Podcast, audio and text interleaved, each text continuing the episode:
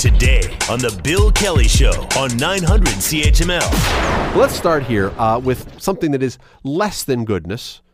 It's a complicated story. It's an unfortunate story. It's a disturbing story. There's a lot of different elements of this.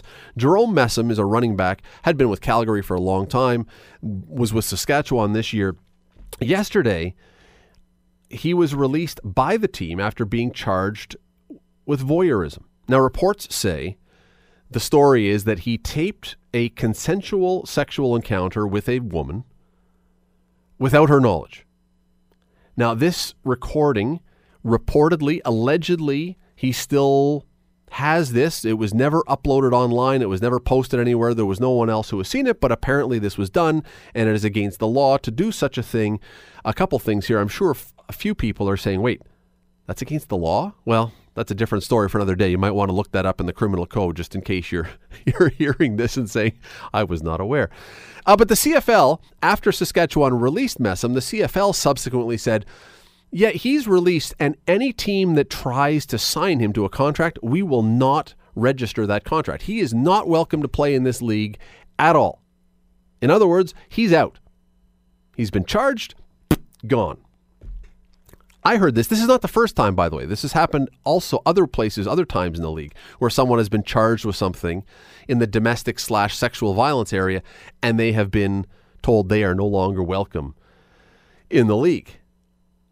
So, is this right, though? Is this right? And the, the question is, as unacceptable as unacceptable, clearly, unequivocally, as unacceptable as domestic or sexual violence is, do we want to be in this in the role of playing judge and jury before the actual judge and jury get to do their work?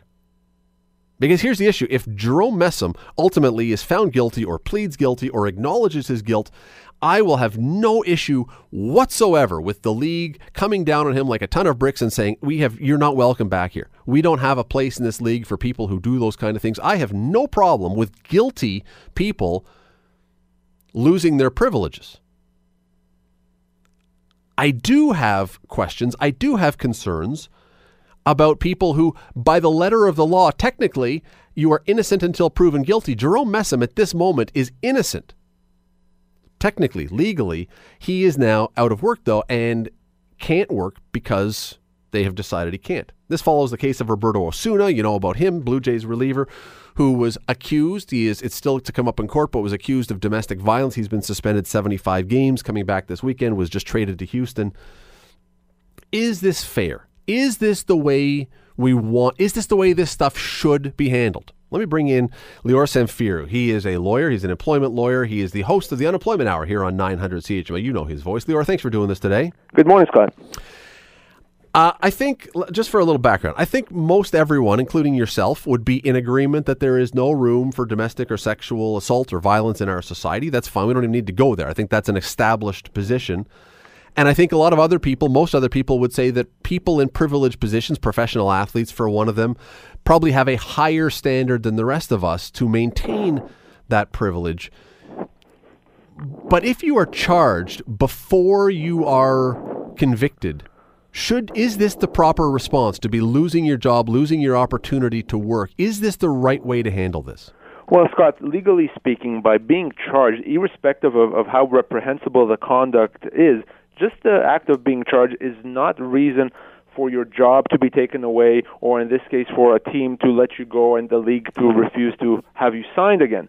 That said, that said, remember that irrespective of any criminal charge, once these allegations are raised, the team, the league, are have their own obligation to conduct some sort of an investigation, which is separate and apart from anything that's happening on the criminal front. And if they conduct an investigation, they've concluded that yes, we believe it's more likely than not that this person did what's alleged. Well, that's a different issue altogether. I'm going to take it a step further in the sense that he actually may be uh, uh, charged, take to, taken to trial, and win the trial. In other words, he may not be convicted, but the team can still have potential reason to let him go because the criminal standard it's, is a much higher standard than the civil standard. So in the criminal world, as you know, you have to prove guilt beyond a reasonable doubt. Where in the non criminal world, we look at what's called balance of probabilities. In other words, is it more likely than not that the person did what is alleged. So if he's not convicted because there's no there was reasonable doubt, the league conducting its own investigation may conclude we think it's more likely than not based on what we've seen and heard that he did it. Therefore, he's in breach of his obligation, including a morality clause that would be in every contract. Therefore, he is out. The Bill Kelly Show, weekdays from 9 to noon on 900 CHML.